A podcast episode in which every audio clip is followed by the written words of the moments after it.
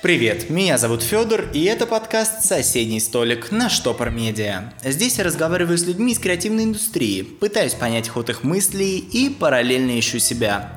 Сегодня со мной за одним столом Алена, видеоблогер, ведущая шоу «Гаджеты и люди» на канале TNT Music. Привет, Ален. Э, мы сейчас с тобой записываемся на студии ТНТ Music, и я думаю, будет логично начать с твоей работы на ТНТ. Хорошо, привет. Можешь, пожалуйста, рассказать о том, как происходит в целом подготовка к записи выпусков «Гаджеты и люди», то есть опиши весь процесс от прописывания сценария и до выпуска в эфир, сколько вообще по времени это занимает? Так, по времени это занимает не очень много. Начинаю я, естественно, с сценария. А, сажусь заблаговременно дня за два, за три, чтобы еще успеть утвердить с пиар-отделом а, все сюжеты, которые будут выходить у нас в программе. Я начинаю мониторить э, российские и зарубежные сайты на предмет интересных новостей, которые бы проходили к нам в программу и при этом не нарушали а, коммерческую составляющую, так скажем, не были открытой рекламой для нашего TNT Music. Это очень важно, потому что, например, казалось бы, да, программа «Гаджеты и люди» о самом современном и последнем из мира IT, но мы не можем говорить, например, про Apple, потому что это будет считаться прям открытой рекламой, хотя очень многие а, постят об этом и не считают это зазорным. У нас же наоборот. У нас пиар считает, что Apple должны нам сначала заплатить, чтобы эта новость у нас вышла. Но, тем не менее, мы можем рассказывать про Google, про Илона Маска, про Теслу и про прочие интересные проекты, вот за исключением некоторых производителей смартфонов, которые блогеры наши отечественные частенько берут себе на обзор. А, сценарий. Значит, я пишу сценарий, пишу подводки. За кадр у нас сейчас пишет Илья Айслейт. Если ты знаешь этого парня, сейчас он работает на Big Geek. У него тоже есть свой собственный канал. А, он прописывает весь закадр по новостям а, из моих новостей. Я редактирую это все, мы собираем все в огромный большой документ, отправляем пиар-отделу, он утверждает или там а, вносит свои какие-то корректировки. Плюс у нас в программе есть сюжет, который мы каждую неделю один раз снимаем на свою камеру, то есть едем куда-то в Москву или ближайшее Подмосковье, берем какую-то интересную выставку, либо производителя каких-то интересных Э, гаджетов, технологий, э, услуг и так далее. Недавно, например, мы снимали промо-ботов Сколково, очень интересный российский проект, который поддержала как раз Тесла э, и в целом Илон Маск. Они дали хороший ему старт, и теперь промо-бот продают по всему миру. И даже вот когда мы снимали сюжет, приехал принц Объединенных Арабских Эмиратов. Это прям, мне кажется, очень круто для этой компании. А при этом такие истории не считаются рекламными. Да, эта история, к счастью, была не рекламной, а наоборот понравилась пиар-отделу, и все, собственно, были довольны. После того, как э, мы сделали сюжет, ой, да, сняли мы сюжет, сделали сценарий, все это загрузили на планшет, приехали сюда на студию, примерно 40 минут, наверное, наносят мне макияж, еще 20 минут э, я примеряю, что мне надеть, потому что у нас есть отдельный стилист, отдельный гример. Мы материал выгружается на суфлер, я встаю перед камерой, у меня есть оператор, который говорит, э, э, как мне поправить волосы, как лучше встать и так далее. И, собственно, записываем передачу от и до. Приезжает Илья, тоже записывает свою часть, и потом уже монтажер в продакшене все это монтирует, собирает, присылает на отсмотр. Опять же, отсматриваю и я, и Илья, и пиар-отдел, и руководство, которое сидит у нас в офисе на Олимпийском проспекте. И все. И потом уже только программа выходит в эфир. И весь этот процесс занимает неделю. От момента подготовки до момента выхода в эфир. Получается, со сценарием вам никто не помогает? То есть это только ты и Илья пишете, да? Да. Причем я задаю, грубо говоря, вектор, а Илья уже, согласно моему вектору, оформляет закадровый текст. Сколько человек всего, получается, работает в команде?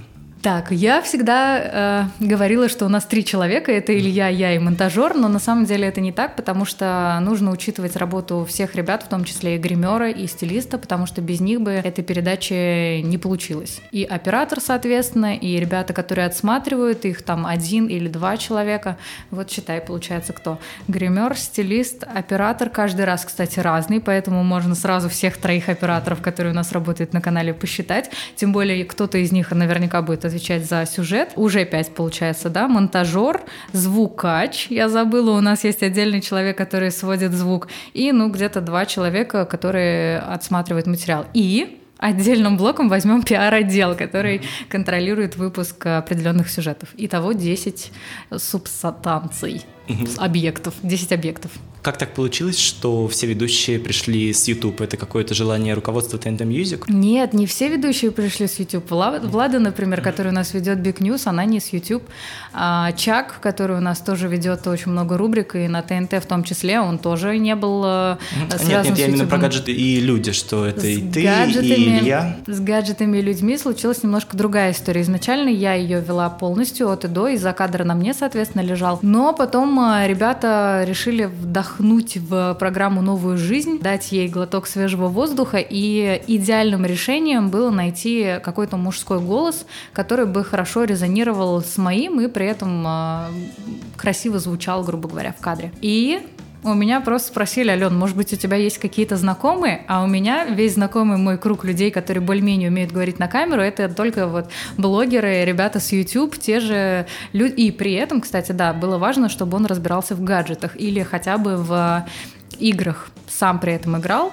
Вот. И я просто предложила руководству свой списочек топ-людей.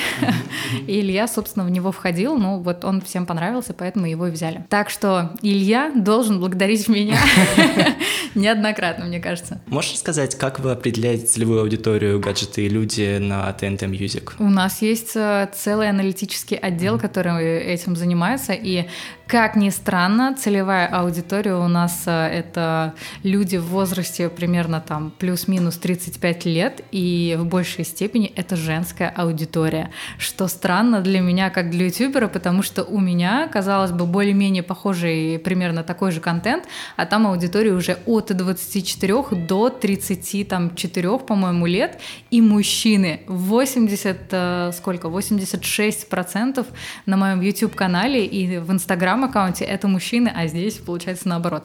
Немножко диссонирует, конечно, с э, но ничего, мы привыкаем, стараемся просто простыми вещами объяснять сложные вещи а, зрителю. Ален, а можешь рассказать, э, как по твоему мнению, что тебе приносит э, больше какой-то медийности, узнаваемости, YouTube или все-таки ТНТ? YouTube, да? конечно, да. У нас даже бытует фраза о том, что люди с телека в интернет переходят нехотя. Вот с YouTube э, там, на какую-то другую платформу в интернете активно комментируют, обсуждают, они уже подвязаны к ней, а им проще сменить там, не знаю, YouTube на Instagram или YouTube на Facebook. Это более реально, чем если затащить э, зрителя с телевизора в Instagram. Это прям очень сложно.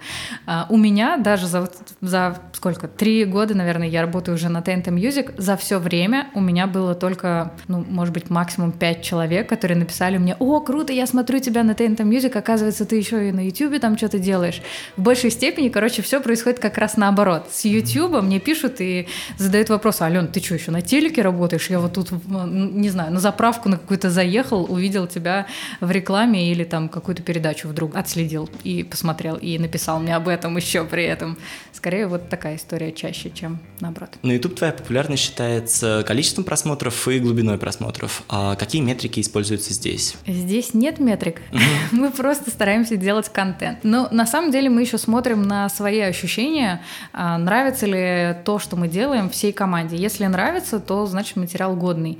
Если не очень, и ну, каждый старается выражать свое мнение и говорить о том, что ему что-то там не нравится. Тогда у нас есть возможность а, в следующем выпуске что-то изменить, поменять, не знаю, внести новое что-то, стараться покреативить в, какой- в каком-то смысле. Мы, например, частенько делаем совместные именно выпуски с Ильей, потому что так, если посмотреть передачу, у нас идет все как бы по очереди. Сначала пишу я, и появляюсь только я одна в кадре, за кадр читает Илья. Потом появляется он, и за кадр опять там читает он, и потом в завершающий иду там я, новость у меня моя. В сюжете там постоянно я. Но у нас есть праздничные, мы их называем, выпуски. Вот на Новый год мы тоже планируем, когда мы вдвоем будем стоять в кадре, и у нас не обычные подводки будут, а диалог с какими-то шуточками, прибауточками. В общем, тоже стараемся в какой-то степени креативить. А расскажи, э, насколько проще взаимодействовать с вендорами, с производителями от э, лица телеканала или от э, YouTube-канала? Где охотнее дают девайсы? Охотнее дают девайсы, когда ты говоришь, что ты Алена Русь, у тебя есть свой собственный блог. Во-первых, э, тут еще надо учитывать тот факт, что на YouTube реклама гораздо дешевле, чем, например, на телевизоре. А телевизор чаще всего рекламу без оплаты не пропустит. Поэтому заказчик, когда приходит, он понимает, что YouTube ему будет стоить, например, столько-то. А телек... Очень часто ну, даже бартер, насколько да, я понимаю. Да, или бартер. Угу. А телек тут как бы одним бартером не обойдешься, и нужно будет выложить кругленькую сумму, о которой по-любому придется договориться с кем-то из вышестоящих. Вот в этом основная сложность. Я э, в начале своей э, работы на TNT Music старалась как раз-таки привлекать э, производителей, но у нас не совсем получалось э, договориться. С кем-то мы все-таки договаривались, но это было там два или три, по-моему, всего лишь заказчика. Потом все остальное на себя это взял э, пиар-отдел, и сейчас только он этим занимается. А насколько много в целом рекламы сейчас в сюжетах? Ну, то есть, вот, например, освещение фестиваля Гик Пикник, э, или это все на добровольных началах? А, Гик Пикник в этом году мы для TNT Music не снимали вообще, mm-hmm. не потому что это была бы реклама, нет, мы спокойно могли бы поехать, но просто вот сами не захотели, серьезно. Это такие истории, как вот Игромир, Комикон, э, что там у нас еще есть такого крупного. А, на, в Берлин, кстати, я ездила опять же от своего канала, но сняла еще и для TNT Music, и это опять же не считалось рекламой, но я говорила в целом про тенденцию, наверное, не про конкретные гаджеты, и, собственно, за счет этого мы смогли выложить сюжеты оттуда. Что касается YouTube канала, то, опять же, Geek Пикник это тоже был моей э, инициативной историей. Конечно, ребята мне написали, что вот у них э, такой вот день проходит, приходите, пожалуйста, будем вас очень ждать, вот проходочки вам, только придите и снимите что-нибудь. В этом году, опять же, я их тоже проигнорировала. В следующем году, может быть, но опять же, все будет зависеть зависит по настроению. Порой э, приходится сейчас выбирать уже, что тебе важнее, сделать э, выпуск с кик-пикник о чем-то, ну, не всегда очевидном, либо сделать обзор какой-нибудь новой вещи, что для меня круче сейчас. Ну да. Ты до сих пор получаешь удовольствие от гаджетов, когда они приходят к тебе? К сожалению, да. Да? Да, да, я как маленький ребенок умею удивляться, и какая-то там маленькая доработка, вот недавно Viva U Y, Viva Y, Y, так у них правильно mm-hmm. называется. Vivo Y19 выпустил, собственно, модельку свою новенькую, у которой 5000 мАч батареи. И я, господи, наконец, кто-то прислал мне телефон, у которой батарея 5000 мА. Это круто.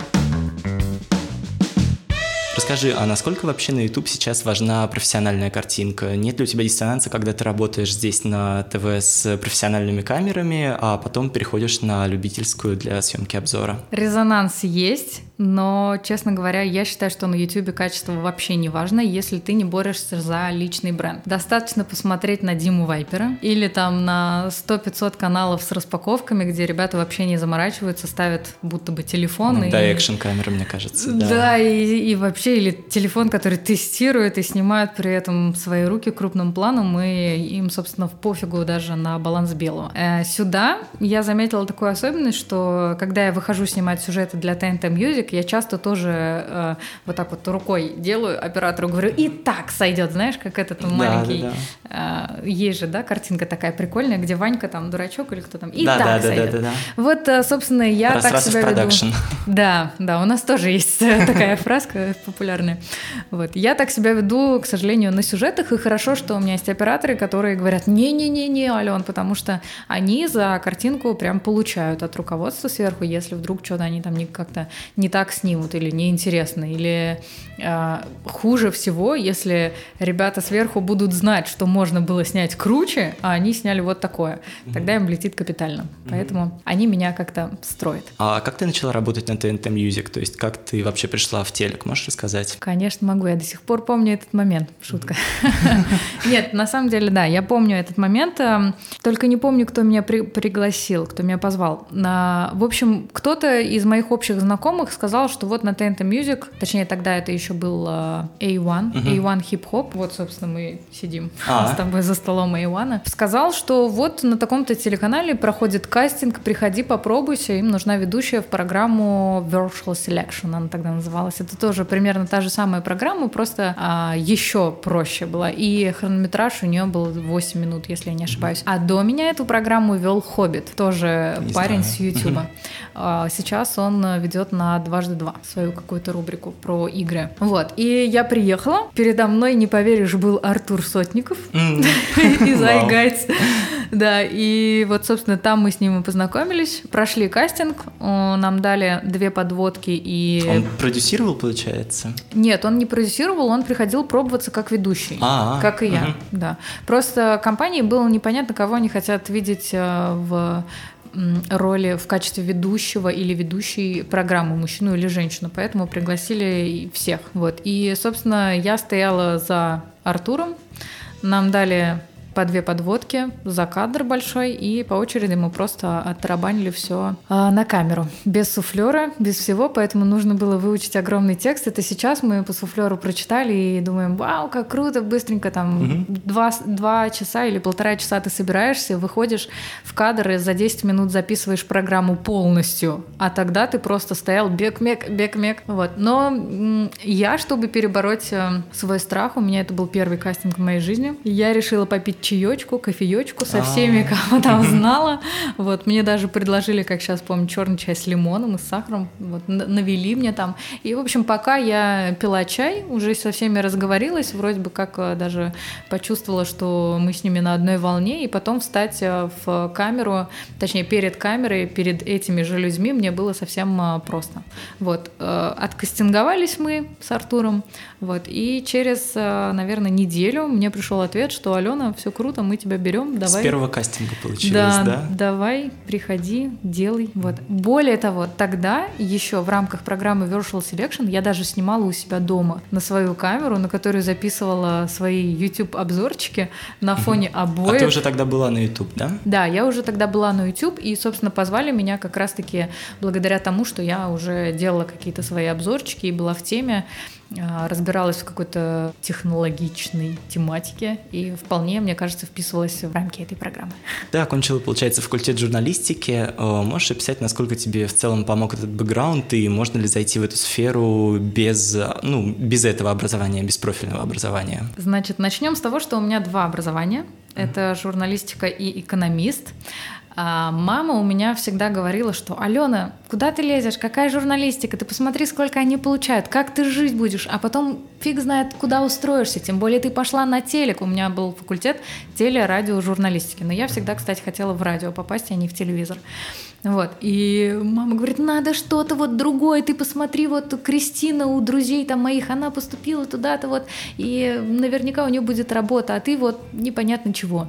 Вот. И я психанула, на второй год поступила на экономиста, вот, и училась, получается, в двух э, универах одновременно. Да, это было очень сложно, но уже на третьем курсе я поняла, на третьем курсе, получается, первого универа, поняла, что э, я правильно шла изначально, не надо было слушать никого, зря я учусь во втором универе, вот журналистика — это мое. Я уже тогда начала писать для Upgrade после в... iPhones, по-моему, тоже публиковалась. Ну, в iPhones я публиковалась, наверное, две или три публикации у меня было, но это уже было значительно позже, когда mm-hmm. я уже устроилась на A1. А, до этого была Digimedia, Павел Синяков этим занимается проектом.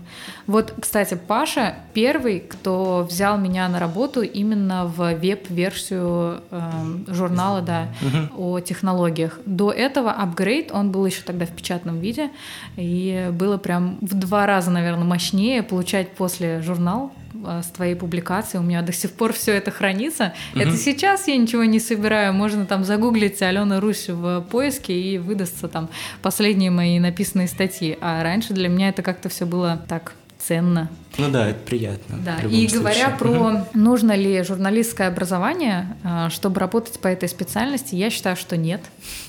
Абсолютно. Мне кажется, в человеке должно быть вот, э, должны быть определенные качества, которые присущи журналисту. Вот эта вот журналистская хватка, которая, я думаю, что у меня и есть. Ответила я на твой вопрос? Да. Ты, получается, недавно вернулась из Вьетнама. Э, да. Расскажи, пожалуйста, подробнее, как так получилось, что даже небольшие каналы, у тебя канал на 50 тысяч подписчиков 54,4 уже. Прости, прости. Но как так получилось, что такие каналы зовут в пресс-тура? Слушай, я сама в шоке. Вот мы опять же с Ильей Айслейт разговариваем периодически. У него угу. канал на 400 там с чем-то, наверное, тысяч подписчиков. Да, просмотров сейчас не очень много, но и у меня просмотров я бы не сказала, что прям а, взрывают там мой YouTube канал. Бывают на отдельные категории гаджетов а, просмотры реально набираются достаточно больше, чем даже подписчиков у меня на канале сидит. И для меня это было тоже шоком. Я думаю, куда я, вы уверены? И потом начинаю спрашивать, а кто еще едет? И оказывается, там едет Давид. У Давида 300 тысяч, да, угу, человек, угу. если я не ошибаюсь. По-моему, побольше уже. Едут э, Rozetked, угу. Макс Хорошев. И я такая, а что я там забыл? Mobile, mobile телефон, у них там тоже 400 или 500 тысяч подписчиков. А что я там буду делать? Почему? И я говорю сразу, может быть, я возьму ваш телефон на обзор, ну, чтобы хоть как-то компенсировать их затраты на мою поездку, потому что я понимаю, что им это все прилично по стоимости вышло. Поэтому я не знаю. Мне кажется, у меня есть какой-то свой собственный шарм, обаяние. И плюс одна из моих особенностей — это то, что я максимально быстро отвечаю на письма. Серьезно, я прям стараюсь э, держать свою почту на контроле, и кто бы что бы мне там не написал, даже если, например, это не совсем подходящий гаджет для меня, или услуга, или технология, или, в общем, не совсем, предход... не совсем подходящий офер для меня, я его отклоняю, но напишу об этом обязательно, чтобы контакт не потерялся. И многие потом возвращаются, потому что кто-то, например, из э, пиар-отдела Huawei Переходит сейчас, сейчас да, LG, перешел например, в LG, да, да, да. и контакт угу. все равно есть. Это классно. Можешь рассказать, в какой момент э, примерно проектом начинают интересоваться рекламодатели? Ну, то есть, когда наступает вот этот переломный момент, это количество просмотров или подписчиков определяет? А, я, честно говоря, не знаю, от чего это зависит. У меня даже при маленькой аудитории моего канала в 5000 человек находились э, те, кто хотел э, сделать на моем канале обзор. Самый первый рекламодатель на моем YouTube-канале был был парень, который только-только привез гироскутеры из Китая и сказал, Ален, было бы круто сделать обзор. Мне кажется, у тебя есть будущее. Я посмотрел, а у меня на канале тогда было очень мало роликов. Вот, я посмотрел, мне кажется, у тебя есть все перспективы, и вот я тебе сейчас дам гаджет, он выстрелит, а потом ты станешь э, звездой, и я до тебя просто не достучусь. Примерно так он мне сказал. И фактически его слова части стали пророческими, за исключением того, что я стала звездой, до которой он не может достучаться. Я всегда на связи 24 на 7, поэтому если ему что-то что-то нужно, он всегда может со мной связаться. Но так и случилось, реально. Я выпустила ролик про гироскутеры. Это, может быть, не совсем моя тематика, я не совсем этим хотела заниматься, но мне было весело. А мне было интересно это все попробовать. И тогда гироскутеров еще не было ни у кого, поэтому я прям помню, как на меня смотрели дети, когда мы выехали кататься на них вокруг озера. Вот. И в итоге а, ролик набрал что-то там под миллион просмотров, что Вау. дало мне толчок да, на моем YouTube-канале. Он получил этот парень за там какие-то демократические суммы вообще в стоимость этого обзора получил нереальные продажи. Угу. Он говорил, что у него техника окупилась там, 24 раза, вот поэтому он мне очень сильно благодарил, был благодарен, и мы после делали даже не один видос еще, опять же, про гироскутеры, про самокаты, про сегвеи вместе с ним. Ты, получается, снимаешь довольно разноплановый контент. У тебя есть как обзоры э, смартфонов, так и в целом какие-то влоги. Э, как по твоим ощущениям, аудитория следует за тобой или все-таки за какими-то конкретными девайсами? Э, я еще выкладываю видео согласно, наверное, каким-то правилам, которые есть на YouTube, и стараюсь э, ориентироваться не только на своих подписчиков, но и на людей из поисковика, так скажем. Э, то, что людям актуально, я выкладываю с особыми там хэштегами, прописываю очень тщательно текст, который идет в описании, хотя ребята говорят, что это вообще не работает. Ну, не знаю, я так делаю, я так привыкла делать, и у меня работает. Влоги, ну да, моим подписчикам интересные влоги были изначально. Э, я не совсем люблю снимать такого рода контент, потому что это для меня напряжно, нужно показывать э, свою жизнь, а я немножко такой, э, несмотря на всю свою открытость, закрытый в последнее время человек, и я не люблю, когда прям вот залезают ко мне и, грубо говоря, как сейчас модно говорить, ковыряются в моем нижнем белье. Все на показ, это не про меня, и у меня мама еще так относится, говорит, Ален, ну что ты сегодня за сторис выложила? Она подписана на меня в Инстаграм, поэтому поэтому у меня жесткий еще родительский контроль, несмотря на мой возраст. А, можешь вспомнить рекламное предложение, которое ты отклоняла по каким-то причинам? 1xbet. Так, еще предложение. Предложение о каких-то компьютерных... По гаджетах, наверное? Нет? По гаджетам... А, BQ, BQ. BQ какие-то телефоны мне предлагали. Я им выдвинула офер э, максимально выгодный для себя, потому что не очень хотела брать э, их технику на обзор.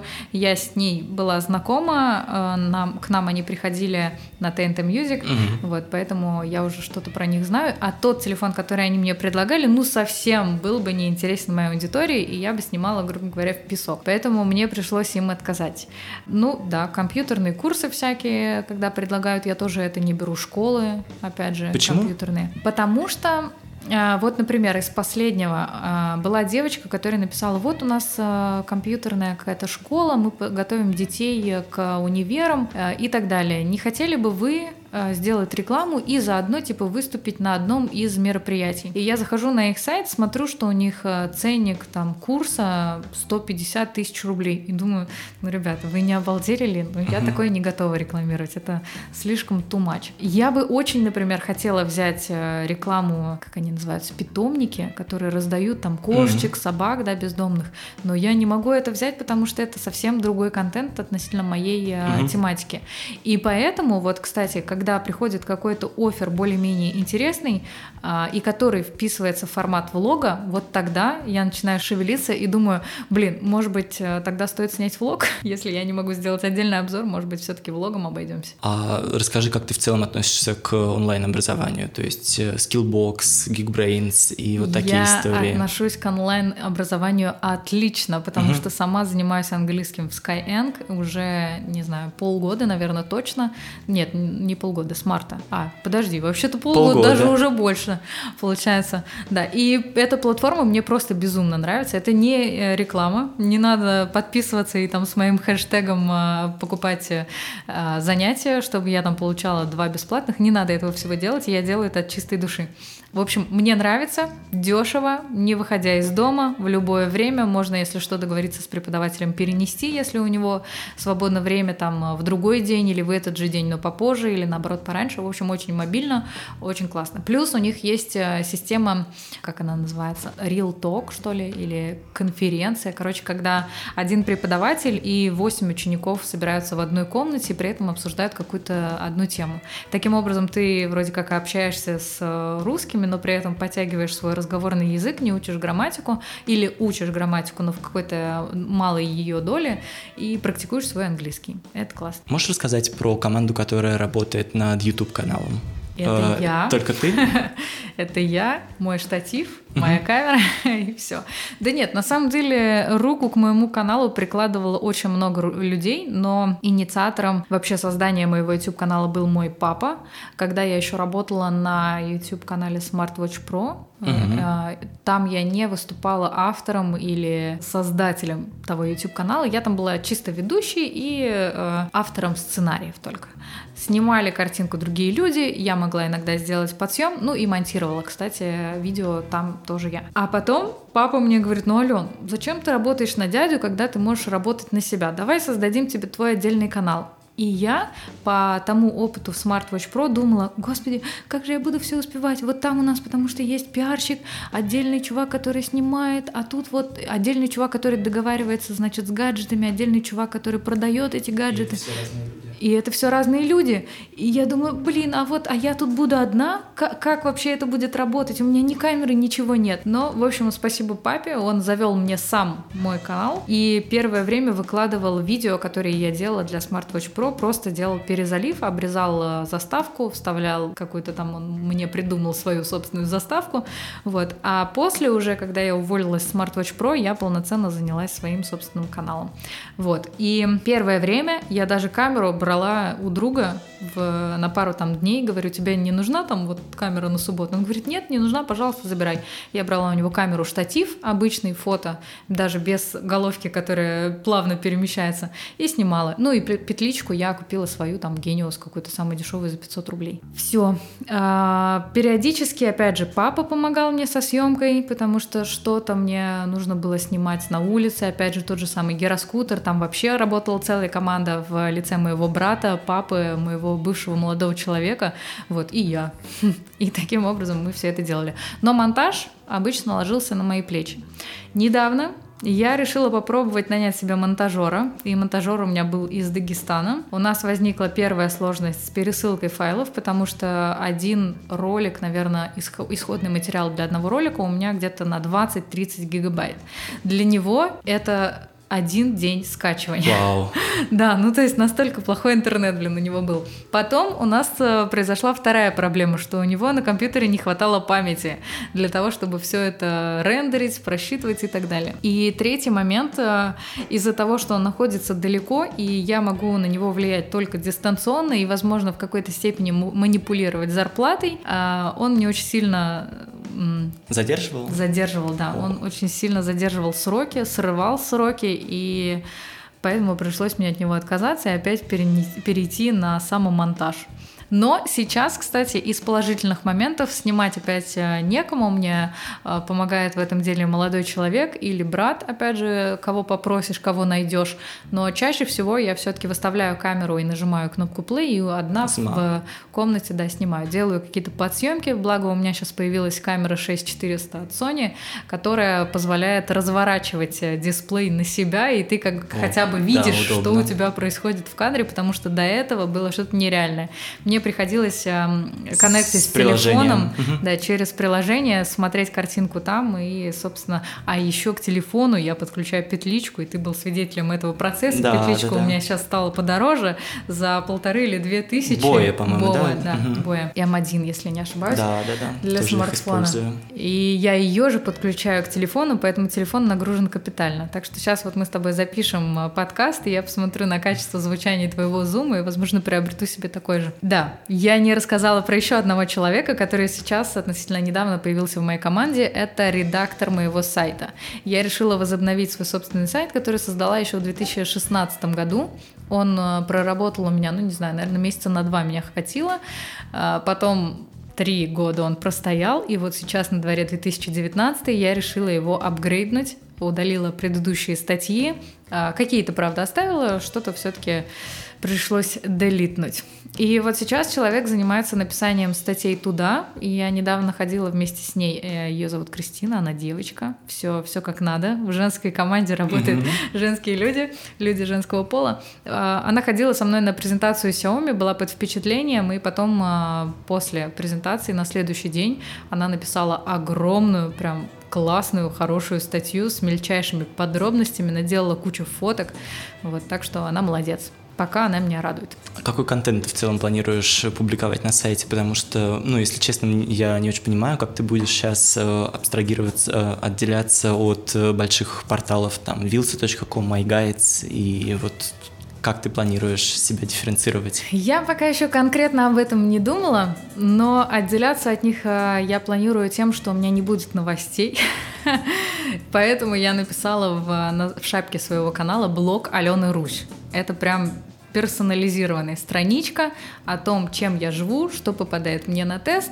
Поэтому, если зайти на мой сайт и посмотреть э, внимательно, например, раздел «Хобби», там будут э, фильмы или э, рецензии на фильмы, которые я смотрю в дальнейшем, планирую выкладывать э, свои увлечения а их у меня тоже немало. То есть сайт это будет такой личный блог с э, больше продвижением именно личного бренда? Да, именно так. Алена Русь, мне кажется, уже э, года два так точно бренд. Это был подкаст «Соседний столик». Пишите ваши комментарии, заходите на штопор, там я делюсь своими мыслями о подкаст-индустрии. Спасибо, что сидели за соседним столиком. Пока!